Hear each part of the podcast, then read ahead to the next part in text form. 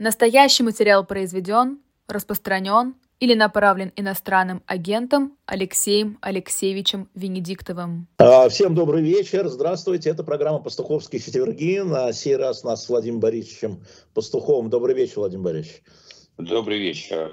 Нас разбросало я даже не могу сказать, что, может быть, некоторых и не по Европе, но в любом случае сразу отвечу на вопрос. Нет, я из Берлина перебрался в Прагу. Вы же знаете, а, летун отпущен на свободу.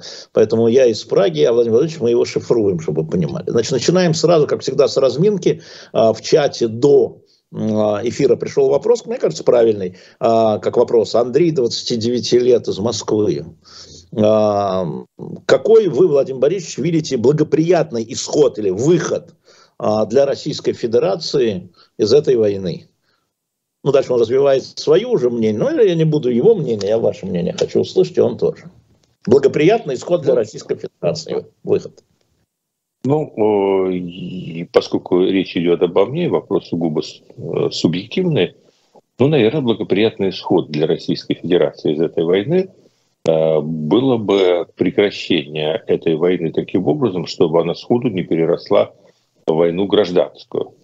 А каким образом это возможно? Ну, по всей видимости, это возможно в результате внутри элитарной утрусской усушки, в рамках которой достигается некий компромисс, когда партия войны покидает власть, э, ну, допустим, ей э, сохраняется возможность избежать заслуженного наказания за те военные преступления, которые она совершила, но при этом а, меняется вектор а, внешней и внутренней политике.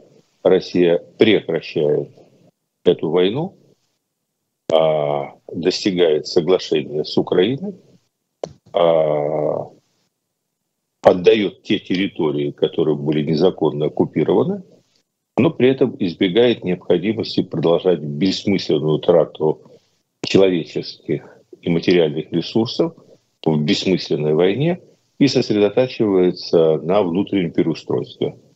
А, а что внутри, благоприятного а, России? А, м? Что здесь благоприятного для России вот в этом сценарии? А, в этом сценарии для России благоприятны следующие вещи. Она не сползает дальше в катастрофу, которая может закончиться большой смутой с очень большой вероятности выхода из этой смуты уже э, в качестве нескольких Россий. То есть это не значит, что это сто процентов так будет, но риск такой возрастает. Второе, Россия избегает, а, ну, прежде всего, уничтожения, продолжения уничтожения своего генофонда, равно как и генофонда а, Украины. А Россия прекращает бессмысленное стачивание своих экономических ресурсов, индустриального ресурса, и Россия избегает кровавой внутренней революции, которая, если этого не произойдет быстро, все равно все накроется как медным тазом через какое-то количество лет. То есть такой внутриэлитарный переворот, скажем так, э, поворот. Который, поворот, да, который был бы тем более эффективен, чем менее он кровав, и который бы позволил спустить вот эту энергию злобы и насилия, которая накопилась в обществе на тормозах, я считаю, бы сэкономил России очень много ресурсов для того, чтобы вернуться на ту дорогу модернизации и преобразований, с которой она сейчас так несчастливо соскочила. Ну, то есть это вероятность такого варианта я рассматриваю как близкой к абсолютному нулю – ну, не равно. Когда-то э, Владислав Юрьевич Сурков, когда там мы с ним э, дискутировали по поводу Украины, после 2014 года он мне сказал, здесь тебе не лингвистический клуб, когда я стал придираться к его терминологии. Но я решил теперь продолжать придираться к терминологии. А, вы уже ответили, что вариант близок к нулю, но не равен нулю. Это один из второго. А первый вопрос был, а военная партия, Владимир Борисович, в вашем понимании, в вашей терминологии, это кто? И это что? И что не военная партия тогда, внутри элиты? А, ну, тем не менее, мы же видим а, а, людей, которые являются учителями и первыми учениками на этой войне, и людей, которые следуют э, в общей маршевой колонне. И, безусловно, э, ну, есть те люди, которые целиком и полностью отвечают за этот поворот. Они есть и в администрации президента, и в правительстве, и в армии, и в ФСБ. Ну и, безусловно, Путин является главным и первым из них. То есть уход Путина... Да, это Путин, безусловно, является лидером военной партии сегодня. И вопрос состоит в следующем. А что для России более благоприятно? То есть для России как э, государства, как политической народности, а, как общества, это а, дождаться катастрофы, революции и насильственного а, смещения с последующим разбором полетов, ну, если будет кому разбирать, если мы все не взлетим в процессе этих событий на воздух, и с соответствующим трибуналом, внутренним или внешним, неважно, или достигнуть компромисса, при котором, как говорится, мы траекторию видим, она понятна, это все прекратить сейчас, достигнуть компромисса.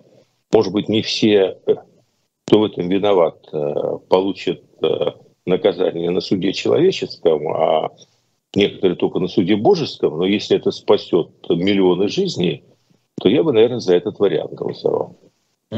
А скажите, пожалуйста, какова вероятность вот а, крайне вот этого нижнего варианта, о котором вы сейчас говорили, и вероятность того, что а, ну, во всяком случае, в 2023 году все это будет продолжаться с теми последствиями, которые, по-моему, всем уже очевидны. Если тут есть э, два варианта вообще продолжения этого разговора. Плакатный, э, который продиктован обстоятельствами, пониманием, ну, что есть э, справедливость, что есть правильно в условиях войны, несправедливой, агрессивной, и как бы ну, реалистичный, который очень грустный и мало кому понравился. Ну, давайте мы все будем на реалистичных, потому что... Если реалистичный, понимаете, я, э, я, я, очень часто, знаете, я очень часто спорю, спорю с Арестовичем, а, но что не исключает того, что я отношусь к нему как очень умному человеку. И а. вот а, помните там знаменитый фильм «Ищите женщину», Наконец. когда он стал трупом, а, он наконец стал человеком. А когда он ушел в отставку, он заговорил немного с другими интонациями. И первое, как бы определенно заданное, что это как бы неизбежность, так таки да, но нет. Потому что это то, за что надо бороться и что не дано. То есть первое, что я хочу сказать, что э, жизнь так устроена, что на коротких дистанциях, к огромному сожалению для человечества, э, добро не всегда побеждает зло. Вот добро побеждает зло на очень длинных дистанциях. Иногда эти дистанции э, охватывают жизнь десятка поколений. А на коротких дистанциях добро не обязательно побеждает зло. И чтобы оно победило на короткой дистанции, зачастую требуется напряжение абсолютно всех человеческих сил. А это вот та ситуация, которую мы имеем сегодня. То есть э, мы как имели ситуацию, при которой огромное государство, которое как минимум полтора десятилетия активно готовилось к большой войне и на самом деле скрытно от глаз других. Вся жизнь этого государства была сконцентрирована на том, чтобы готовиться к этой войне. И плюс это государство имеет наследие в виде такого запаса оружия массового поражения, не только ядерного, которого достаточно, чтобы многократно уничтожить всю планету, что на самом деле добавляет краса, напала на свободолюбивое, гордое, умеющее и желающее постоять за себя, но намного, многократно а, менее подготовленное к войне государство, которое на самом деле разбазарило свою армию, надеялось, что такого ужаса никогда не произойдет, которое вынуждено сейчас сражаться с этой агрессией и при этом целиком и полностью зависит от третьей силы, которая, что бы там ни говорили, тоже к этой войне не готовилась, угу. до последнего момента считала, что все это ерунда и пронесет. Мы как будто бы заразили Запад своей болезнью. Понимаете? Это Пос... Прекратите. Вот прекратите нам всяких бордельные истории. А, а почему? Это... А, не бордельные. Мы передали им нашу привычку полагаться на авось. Это, видимо, много русской миграции выехало, и они стали полагаться на авось. Вот в вопросе того, что сделает Путин, что сделает Россия, вот у меня такое впечатление, что никто не был готов по-настоящему. Вот много есть разговоров как, о том, что... Если Путин это готов. Какой я сказал про Запад. Я сказал про Запад. А. Про Путина я сказал. Это первый да. пункт. А Россия да. готовилась к войне минус 2011 года. Реально он в 2007 году все для себя решил. На мой взгляд. И вот абсолютно последовательно с 2007 года, таким образом, мы имеем 15 лет подготовки к войне как государственной, самой важной составляющей государственной политики. А я говорю про Запад, который делал вид, что это все Э, анекдот какой-то ходящий, и что этого никогда не случится. И к войне не был готов так же, как и Украина. И сейчас в это втягивается. Вот много разговоров идет о том, что Америка придумала эту войну, что она втянула, что э, ей это выгодно. Тут надо делить две вещи. То есть по результату, да, э, бенефициарами этой войны будут все, кроме Украины и России. То есть по результату кто этого не планировал, потому что никто не хотел. Сейчас все чешут репу и думают, что делать. То есть у нас есть вот такая ситуация, возвращаясь к вашему вопросу. И в этой ситуации, э, первое, абсолютно не гарантировано то, что какое-то русское наступление не окажется успешным. С моей точки зрения, Украина борется, ну, в общем, на э, грани своих возможностей. И много идет разговора о том, что какие-то танки через полгода, через год Э, я считаю, что многое решится буквально в ближайшие 4-5 месяцев и будет зависеть от того, насколько оперативно здесь и сейчас будет оказана массированная помощь вооружениям Украины, в первую очередь, скорее всего, боеприпасами. А будет оказано, не будет оказано. Я не военный эксперт, я в это не погружен, но, в общем, ситуация не такая, чтобы можно было спокойно рассуждать о том, там, сколько экипажей и кого и когда подготовить через полгода. Второе, многое зависит э, от внутриполитической ситуации в Украине. Мы об этом очень мало говорим. Был, Владимир Борисович, вот это был отдельный вопрос. Я на всякий случай сразу его вам вставлю. А Давай, то вы потому что это меня, вопрос меня заболтаете, да, меня заболтаете, а я и забуду. Нет, готов, вот. да, вставляйте. Смотрите, а последние решение кадровое а, президента Зеленского по увольнению пятерых руководителей областей, четырех заместителей министров, включая а, министр, замминистра обороны, а, заместителей генерального прокурора, арбитражный суд Украины, ну, в общем, понятно. Спрашивала, по-моему, Тамара. Она спрашивала, это подготовка к выборам или это что? С моей точки зрения, это попытка пока паллиативной реакции на довольно серьезный внутриполитический кризис, который в Украине развивается. А какой кризис? И кризис это связано... как один э, борются с нами, да, с Российской Федерацией, я имею в виду, и мы видим единство... Это Да. Это правда. А Все борются кризис? с Российской Федерацией, но проблема в том, что в Украине, к огромному, может быть, даже моему удивлению, то, то есть есть два удивления. Первое удивление, что Украина смогла отмобилизоваться и отразить русскую агрессию и сопротивляться, вот никто от нее ожидал. А вторая, э, второе мое удивление, по крайней мере, состоит в том, на те оппозиционные силы, которые тысячами нитей связаны с агрессором, на что тут делать? То есть при этом как бы они сами себя дискредитируют этими связями. Это миллион двойной, и миллионами да, украинских... Проблема в том, что Давайте, вот тот давай. самый главный э, сегмент, который обеспечивает основу любой демократии, свободная пресса, он в Украине работает. При всем при том. Там есть определенный консенсус, там не давление, а консенсус. И этот консенсус, естественно, антироссийский, а как бы было иначе, потому что это да. страна... Но внутри он работает. И в том числе работает расследование, работает вот это... Что такое пресса? Это, ну, в общем, овчарка на поводке. Демократия. извините, сегодня, а, вот сейчас буквально перед тем, как идти в эфир, один, одна из украинских журналисток, известных то ли BBC, то ли Deutsche Welle, не помню, кому дало интервью, если наши слушатели а, в чате сбросят, был бы признателен, она говорит о том, что был пакт, что на время военного между журналистским сообществом и властью а, о том, что коррупционные дела не публикуются во время войны. Такой пакт был. Журналисты отказались публиковать конституционные дела, сами их никто не заставлял. Да? И она говорит, чиновники этим воспользовались. Мы ждали, да, ждали. Да, я согласен с такой оценкой. И взорвалось. Я согласен с этой оценкой. А, проблема состоит в том, что, а, как вы помните, а, известного героя Ильфа и Петрова, договор есть продукт непротивления обеих сторон. И пакт со стороны журналистов был, но еще бы было бы очень здорово, чтобы чиновники э, создали такой же пакт не воровать во время войны. И тут получился когнитивный диссонанс между прессой, которая наложила некоторый обет молчания, и, как выяснилось, э, ну, в, в Украине была и остается группа людей, которым тоже война э, мать родная. И в конце концов этот пакт, видимо, поплыл. Потому что Поплыл. прошло очень много расследований.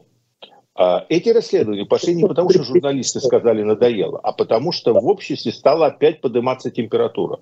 Вот мое ага. ощущение, что в обществе стала подниматься температура. Ага. И она стала подниматься. Потому... Да, ну, естественно, мы сейчас говорим про Украину.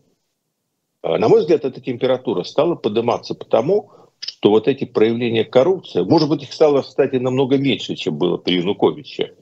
Тут я, понимаете, но в условиях войны они гораздо более неприемлемы морально, нравственно, психологически. То есть они неприемлемы, а они есть. И, то есть что вот, собственно, лежит, э, что за жизнью? То есть это замечательная девушка, которая э, встречала Новый год в Париже, там, являясь спикером, мой взгляд, в условиях войны. Потом выясняется, что есть некий заместитель фракции «Слуги народа», который покупает э, во время войны на подставное лицо элитный особняк стоимостью намного превышающий то, что он может заработать как депутат. А потом появляются скандалы с поставками.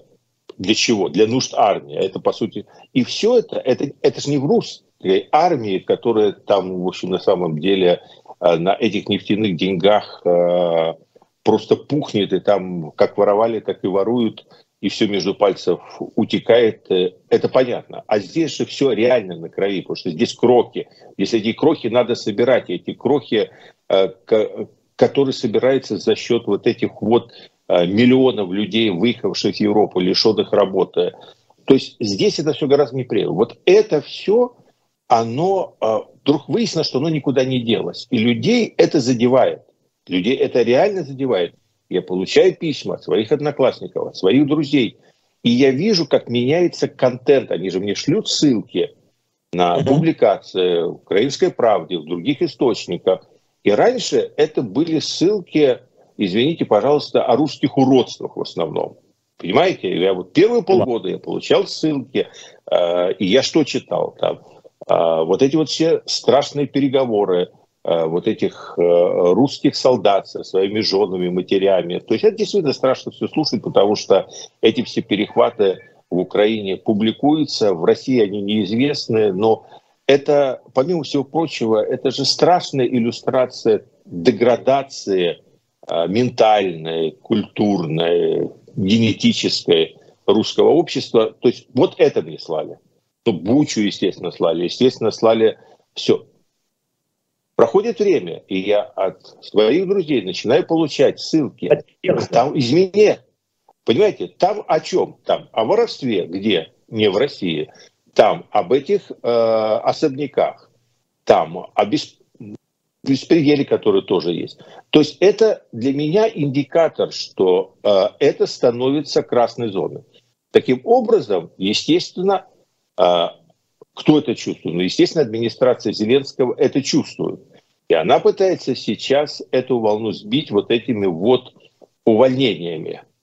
Но, откровенно говоря, у меня два вопроса. Первый, должны ли быть здесь увольнения или здесь должны быть расследования?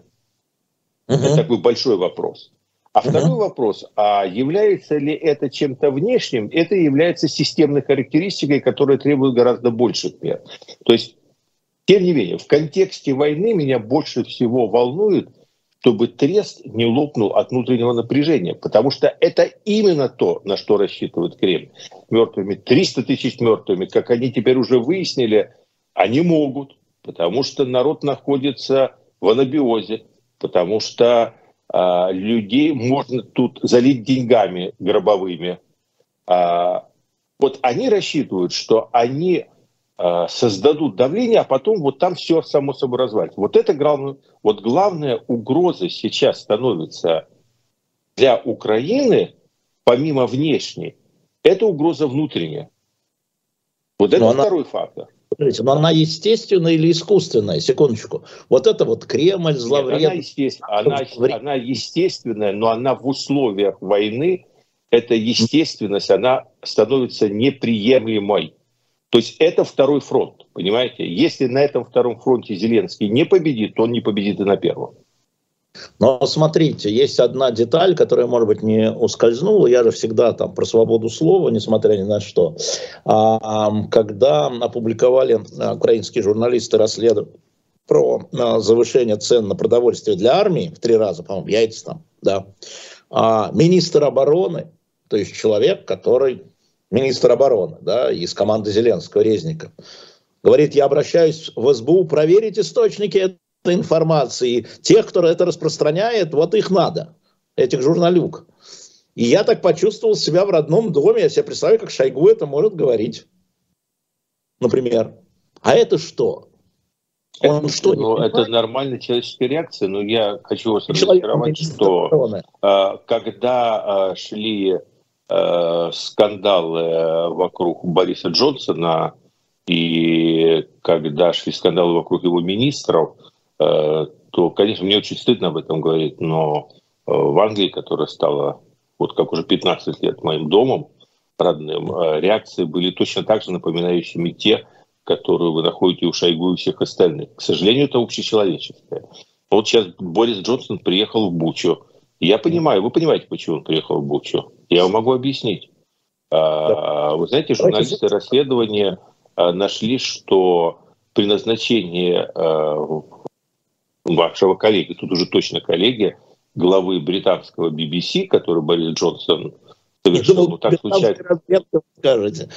Да, да, то как, как, так, как-то так случилось, что э, э, человек, который был назначен главой BBC, буквально в это же время поспособствовал получению Борисом Джонсоном кредита на 800 тысяч фунтов, чтобы закрыть дыру. Здесь выделять Украину как какого-то особого субъекта, у которого все хуже, чем у других, это общечеловеческое. У Украины другая проблема. Посмотрите, во время вопрос... войны это неприемлемо. Да. Но, Владимир Борисович, вопрос вот от Тамары, по-моему, все-таки был в другом. Это начало политической борьбы за новую верхушку, это там какой-нибудь, э, сидит какой-нибудь там, не знаю, Порошенко, Тимошенко, кого мы еще знаем, Яценюк, Кличко, кто-нибудь еще, да? И вот он так вот, значит, за пятки команду Зеленского. Ведь уволены люди из команды... Зеленским уволены люди из команды Зеленского. Нет, я, вот, не, а, вижу, я не вижу здесь перерыва. Понимаете, для, какого, для внешнего наблюдателя э, ну, кажется, что вот был какой-то разрыв постепенности. Я не вижу, чтобы здесь был какой-то разрыв. Эта борьба была везде, она не прекращалась ни на минуту. А, то есть она ушла вглубь, и сидела там, как торфяной пожар с началом войны. Но сейчас, видимо, температура поднялась так, что она опять э, выскакивает искрами наружу.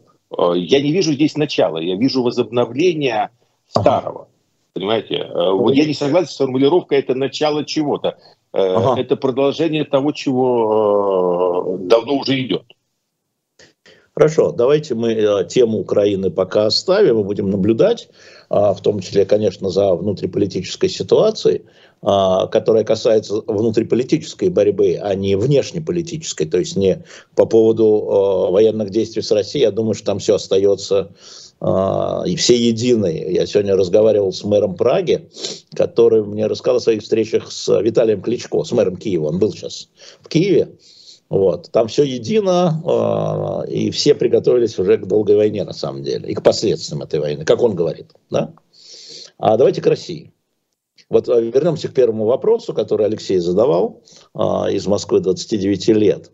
Вот э, всегда упрекали людей, которые сопротивляются режиму Путина, считают режим Путина просто плохо устроенным, я скажу мягко, но на самом деле просто негодным образом устроенный для России.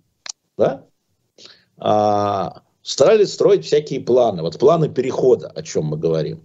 Вы говорите о том, что а, внутриэлитный конфликт в России да, может быть, привести к устранению тем или иным способом военной партии, туда придут, значит, э, буржуа какие-нибудь, да, которые там, пожертвовав частью э, завоеваний, в кавычках, да, начнут восстанавливать отношения. То есть это произойдет, говорите вы, внутри нынешней правящей элиты России. А куда девать людей, не глупых, а, которые находятся за пределами России, являются оппонентами всей элиты, и военной партии, и полувоенной партии, и маловоенной партии, и недовоенной партии. Вот те, кто там, с которыми вы встречаетесь, с которыми там я встречаюсь здесь, куда их-то девать в будущем России? Ну, давайте э, ну, говорить о будущем всегда лучше всего это иммиграция. Она имела первую волну белоэмигрантскую, потом вторую волну военную, потом третью волну. Ну, в общем, кор- короче, она как такой вот торт Наполеон. Да. да. А, и она была как раз вот такой, как вы а, описываете. То есть она была антисоветской в таком глобально-тотальном а, понимании этого слова. Какую роль сыграла эта эмиграция в трансформации, скажем так, СССР в современную Россию, потому что неправильно говорить о развале СССР. Вот я сейчас подумал о том, что все эти разговоры о развале СССР, вот то, что будет с Россией, это то, что было. СССР обломился по краям. А вот как бы отломились куски, которые были перегрузом. И на самом деле они были э, тотальными э, противниками всего этого. Они поучаствовали в этом процессе исключительно в основном как дрожжи, как некий стандарт, как генератор идей. Но практически, ну мы видели очень небольшую часть правозащитников, которые в 90-е годы вошли во власть, сыграли там роль некого морального Но они были стандарта. Они были изнутри, снаружи приехал, может, я ошибусь, и слушаю, поправить, снаружи приехал только Солженицын. А все остальные сидели в Советском Союзе, да? Ну да, да. То есть, э, собственно, Ковалев, э, он э, внутри был... Ну, он как бы, понимаете, я бы не стал разделять внутреннюю миграцию от внешней.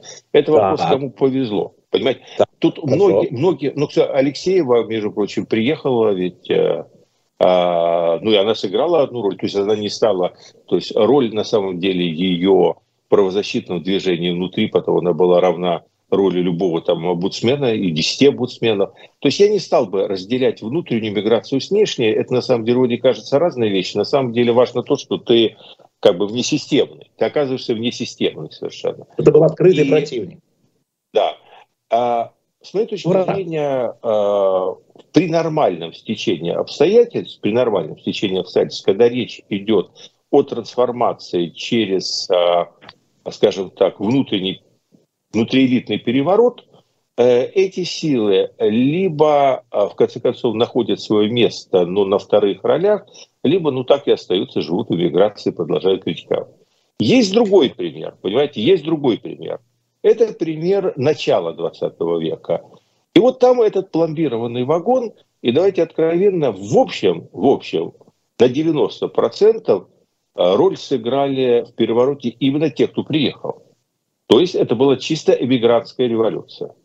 То да. приехал Троцкий, приехал Ленин, приехала вся та свора, которая в общем сформировала основу органов государственной власти – не доехал их спонсор Парвус, но еще только потому, что они как только въехали, у них все получилось, так они ему визу закрыли.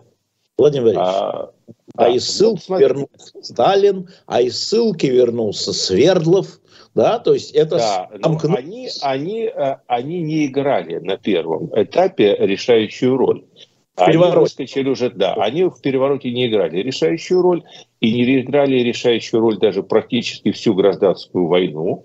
И только потом они, естественно, так сказать, э, в силу того, что они лучше ориентировались э, в местных лабиринтах, они потихоньку э, сожрали этих иммигрантов. Но на первом этапе, в общем, их роль была техническая. Так, хорошо. А, а, и, смотри, и что получается? Есть все зависит от того, до какой точки кипения будет доведено и разразится ли что отличает конец 20 века от начала? В начале 20 века вот был вот этот вот развал армии и фронта. Вот развал армии и фронта, он практически а, война, не просто война, не просто война, война, которая привела к развалу армии, к тому, что страна была насыщена миллионами дезертиров, вот э, как бы неконтролируемых людей, вы подорвали монополию государства на насилие. И вот тогда в этой ситуации, в этой ситуации, когда главного игрока нету, понимаете, и на поле выскакивают все, и каждый играет сам за себя, вот этой вот силы, организованные силы эмиграции, но с одной поправкой, что там они выстроились уже в фалангу. Сейчас такой миграции нету. Сейчас нет, нет этой миграции. Было, их там было. Вот они поняли. А вот в условиях, да, а в условиях, когда государство само, когда государство само внутри, а, понимая на опережение там э, что-то решает, конечно, нетрудно себе представить, что вот это вот э, э, ну, представим себе, что эти люди, все, которые являются тотальными оппонентами, ну вот они получили возможность э, приехать в Россию. Ну, жизнь есть жизнь. То есть э, я не представляю себе, что э, все скажут, ну, извините, э, ну, мы пододвинемся, ну, присаживайтесь, пожалуйста, а мы пойдем рядом постоим. Нет, этого, конечно, не будет. Но какая-то часть этих людей, э, естественно, в тех или иных э, ролях, э, когда вольется в общий поток, кто-то сориентируется приедет, забудет о своей миграции и начнет действовать так, как будто он никуда не уезжал, а кто-то так и останется личной миграции, уже это будет уже судьбой. А, но смотрите, опять, если сравнивать с 2017 годом, повторю, а, что этим поездом приехало 23 человека, или 40, я не помню, женами 40, с женщинами, не только женами, да, а, всего-то, всего-то ничего-то, 20 да, ну там, э, слушайте, но давайте так, э, в этом поезде не было главного деятеля революции Троцкого, который приехал да. другим путем из Америки, с американскими тоже деньгами, они э, как бы не только Ленин с немецкими, Поэтому, понимаете, там много было потоков. Я бы не стал как бы... То есть реально шел поток обратный. Конечно, вот это вот амнистия, которая... Почему это, не... Почему это невозможно сейчас? Я пытаюсь понять это. Это, конечно, сравнение а, не есть доказательства, как мы с вами оба понимаем, но а, все-таки, ну, сейчас Почему кто-то... это невозможно сейчас? Я сказал, это, это и сейчас возможно, при а, условии, а. если э, элита окажется настолько же костной, насколько костной была элита Николаевской России. Слушайте, вот э, когда вот говорят о э, там, перезахоронении Николая, вот признании его святым и так далее, слушайте, а, Николай сделал все своей нерешительностью, а, своими метаниями от э, расстрела э, до... Э, то есть сначала он расстреливал эти демонстрации, потом способствовал убийству Столыпина и как бы все никак не мог определиться, что же для России лучше.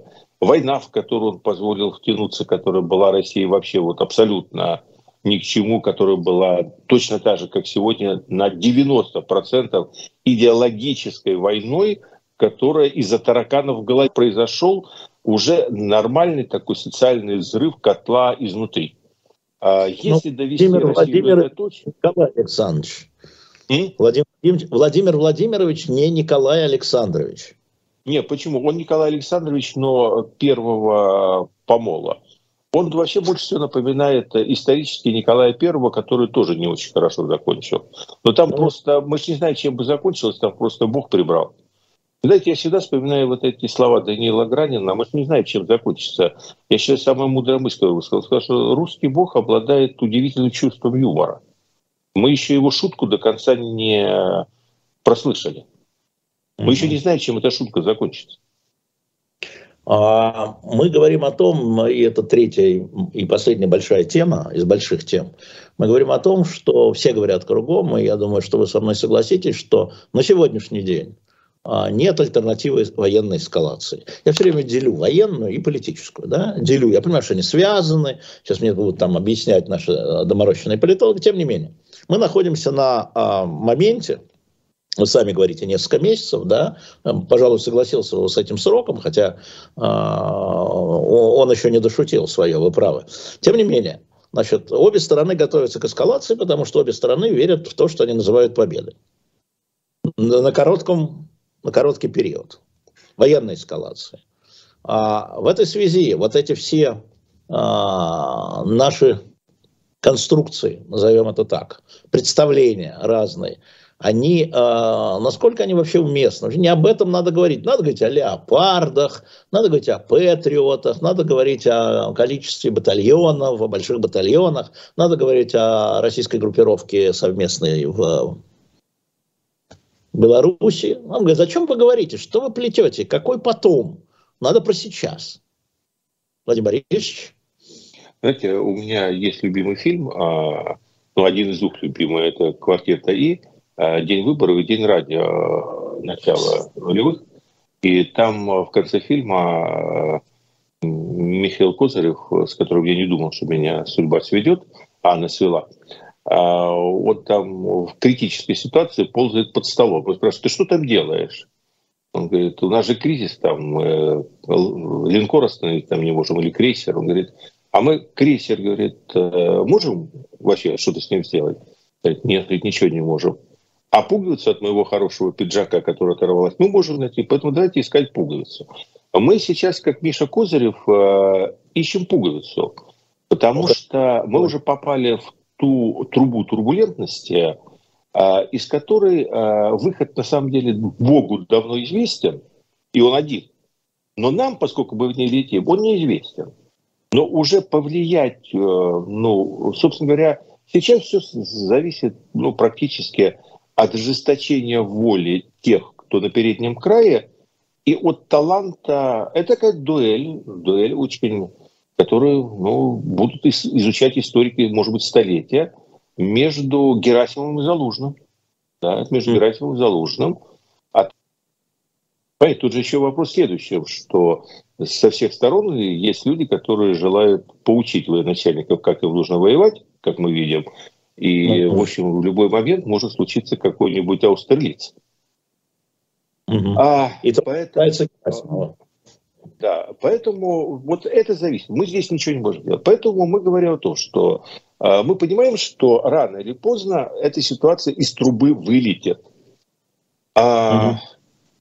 Может быть, вместе со всем человечеством я сразу, с самого начала, мы с вами разговаривали в феврале месяце, мы с вами договорились, что мы вариант ядерного самоубийства России выносим за скобки.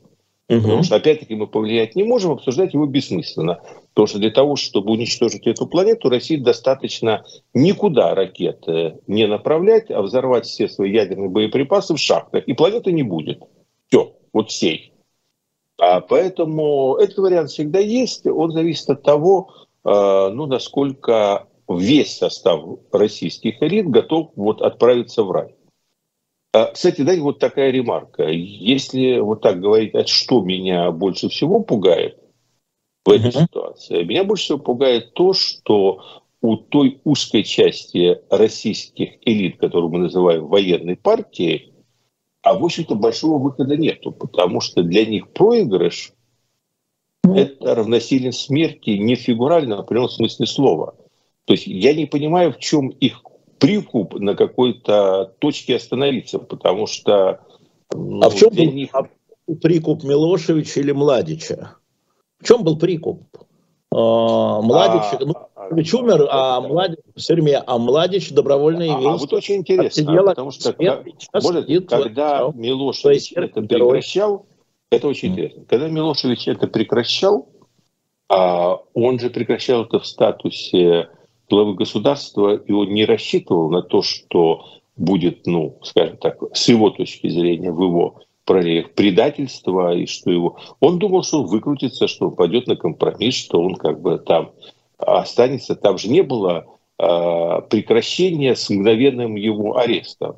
Там было Нет, прекращение. Там он да, он и выбор... он проиграл выбор. Да, он проиграл выборы. Он не рассчитывал, что он проиграет выборы. Второе. Он рассчитывал, что даже проиграв выборы, э, за ним оставится сильная партия. Он рассчитывал на то, что национализм сербского народа, его гордыня не позволит э, прогнуться под Запад и его выдать. Но будет сидеть в каком-нибудь своем сербском Геленджике, благо там тоже есть хорошие места. Понимаете? Yes. А, а, да, вот э, на что он рассчитывал. То есть, и более того, этот пример, он еще более пугающий, потому что эти элиты смотрят на этого же Милошевича, который вроде как бы рассчитывал на хорошее, окончил все тем же, а, смотрят на Каддафи, который а, якшался с Мак... Ну, тогда, я не помню, Саркози же, да, э, и э, как бы все да. было хорошо, а потом как бы э, нет, не помогло. То есть они говорят, что вариантов договориться нету уже очень сложный. А, поэтому мы сейчас рассуждаем, потому что мы не можем повлиять на ситуацию. Вот нет, а, если бы я даже был семи пядей во лбу, а я не семи пядей во лбу, у меня нет какого-то рецепта вот а, реального, не такого, не потому что вот я так, вот есть очень много людей, которые говорят, надо делать то, то и то, потому что да. так должно быть. Потому да. что вот справедливо, это так справедливо, это так добро, нам говорит это так по-христиански, но, к сожалению, реальная жизнь несправедлива. В реальной жизни, как я сказал, добро побеждает только на очень длинных инстанциях, а то, что должно быть, очень часто не случается. Потому что если бы было должно быть, то не было бы Холокоста, не было бы концлагерей, не было Второй мировой войны, не было 50 миллионов жертв. Потому что так не должно быть, а было. И сейчас так не должно быть, а есть.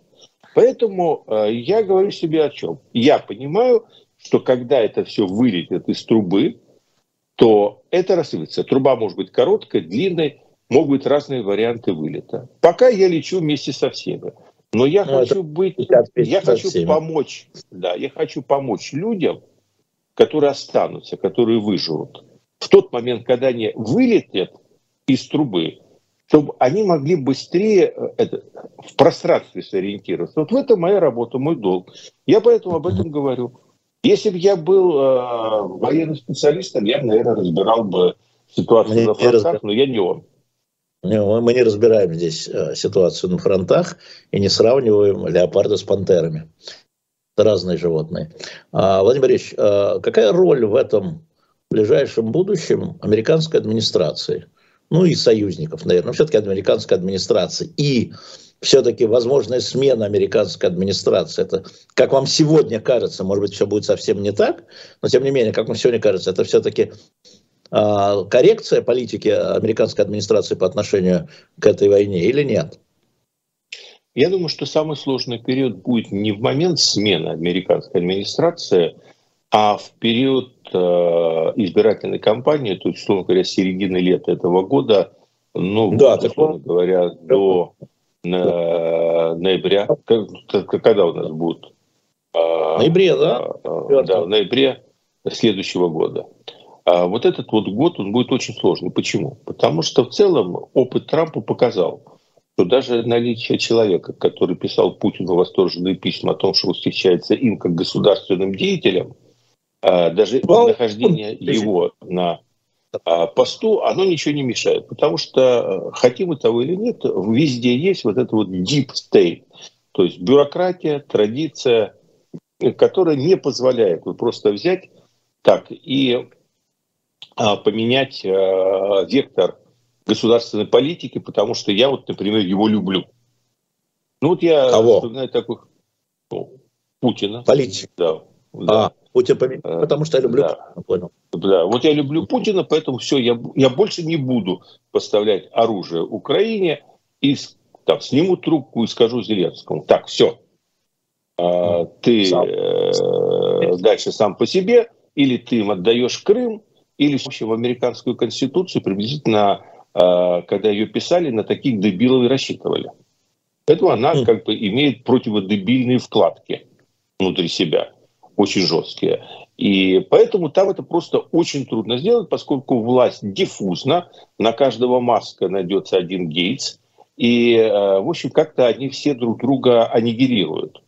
И поэтому я не очень себе представляю, что даже при наличии там, прихода республиканцев во главе с Трампом, такой крайний вариант к власти, а, помимо общих слов, вот это может изменить общий вектор а, политики США на поддержку Украины. Но в период избирательной, и мы видели, что то есть, ни, никогда так не падали наши отношения, как при Трампе вниз, верно. говоря. Верно, а, верно. Да, и в то же самое время а, вот разрядка, она началась, а, между прочим, с Никсоном, а, вот, который был просто абсолютным животным антикоммунистом, а вот жизнь заставила, понимаете, так что это вот, потому что был такой период, и жизнь заставила это сделать. А я думаю, что вот сложный период это будет избирательная кампания, когда администрация Байдена будет очень уязвима. Она уязвима на критику. Поэтому это еще одна из причин, по которой я говорю, что решающие, обе стороны это понимают. И Украина, и в Кремле это понимают. Поэтому вот э, решающие какие-то действия, они будут происходить в ближайшие полгода. И действия или бездействия, которые произойдут, скажем так, до июня-июля, они во многом уже предопределят контуры того мира, в котором мы будем жить потом до ноября. А вот э, очень много и долго обсуждаем, все обсуждают возможную политику и действующую политику Соединенных Штатов Америки. Такое ощущение, что Китай выглядывает из занавесочки и сразу за нее прячется. Вообще мы не видим никакого изменения и вообще ничего по Китаю. Ой, тут он чего-то отказался, ой, а тут он чего-то купил, ой, тут у него дисконт у нас, в смысле, а тут они нам дали это, а тут США сообщают о том, что они вот это, и Байден говорит, ты это си, смотри. А, он за занавесочкой. А у меня а, представление, что политика Си, она сегодня формируется под воздействием ну, трех таких базовых идей. Первое, ему самому сейчас очень непросто – и китайское руководство вынуждено оглядываться на свои собственные внутриполитические проблемы и ну, нарастающий такой экономический и социальный кризис в Китае. А это значит, что в принципе здесь и сейчас и э, разрушение международной системы торговых отношений невыгодно. Ну, потому что, в принципе, это, конечно, здорово посмотреть, как твой враг э, там жарится, но только Россия умеет так здорово пилить сук, на котором сидит. Понимаете? А, то есть глобально он а, не заинтересован в том, чтобы а, кризис в Европе перерос а, в глобальную войну, при которой просто потребность в китайских товарах она рухнет катастрофическим образом. А это приведет к усилению его внутреннего кризиса. Второе, он а, абсолютно не испытывает никаких симпатий к России – и тем более зависима она будет от Китая, а кому не нравится, что от тебя кто-то становится более зависимым. Поэтому по возможности он будет подбрасывать дровишек в это. То есть Китай заинтересован в тлеющем конфликте, чтобы который не взорвал планету, но при этом вот пусть себе там воюют до посинения. Это второе. И третье, Китай никогда не забыл и не забудет о тех обидах, которые ему были нанесены – Поэтому в какой-то момент э, он постарается, вот как раз в отличие от неразумного Путина, воспользоваться своей мягкой силой. И, насколько я сейчас понимаю, э, китайское экономическое влияние э, не будет вот этих вот китайские танки перешли границу под Хабаровск. Вот этого не будет, потому что это сейчас другой мир, и этого не надо. А будет плавная такая экспансия – под которые вроде как бы наверху Игорь Иванович Сечин, но его фамилия уже написана китайскими иероглифами под Роснефтью. Надо посмотреть, чтобы мои китайские друзья написали. Мы как это завезем. Да. Да-да. А Тайвань. А не будет ли Тайвань а, китайской Украиной?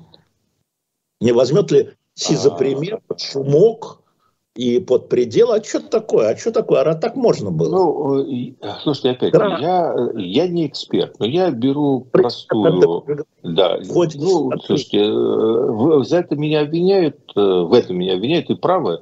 Нельзя... То есть я беру такую простую вещь, а, насколько я понимаю, ядерных боеголовок в России чуть больше 6 тысяч, в США чуть меньше 6 тысяч, а в Китае где-то около 500. Ну, вот где-то вот в этого, я точно не знаю, ну, в общем, какие-то ну, несопоставимые цифры. И в этих ситуациях э, я бы сказал так, что а, есть э, путь Путина а, считать, вот как в этом фильме э, «Бой идут одни старики», которые теперь переписывают, что Ой, Байден отвернет. Понимаете? Байден да, отвернет. Кто сморгнет? Кто сморгнет? Да, кто, кто сморгнет? А, мне кажется, как раз на примере вот этого конфликта в Украине они э, убедились, что в принципе не сморгнет. То есть, вы посмотрите на риторику Сунака. Это самое важное. Может, Сунак Британия, министр да. Э, да. Э, Британия ведь свой Брексит вела под каким лозунгом? Не нужна нам эта Европа, мир меняется, центры силы, ничего знакомо, правда? Центры силы уходят на восток, мы будем напрямую торговать с Японией, Китаем, и таким образом мы избавимся от этих тяжких оков европейской бюрократии, что у нас будет тип-топ. А сегодня прошло уже с Брекзита, ну, как бы с референдума уже почти 6 лет.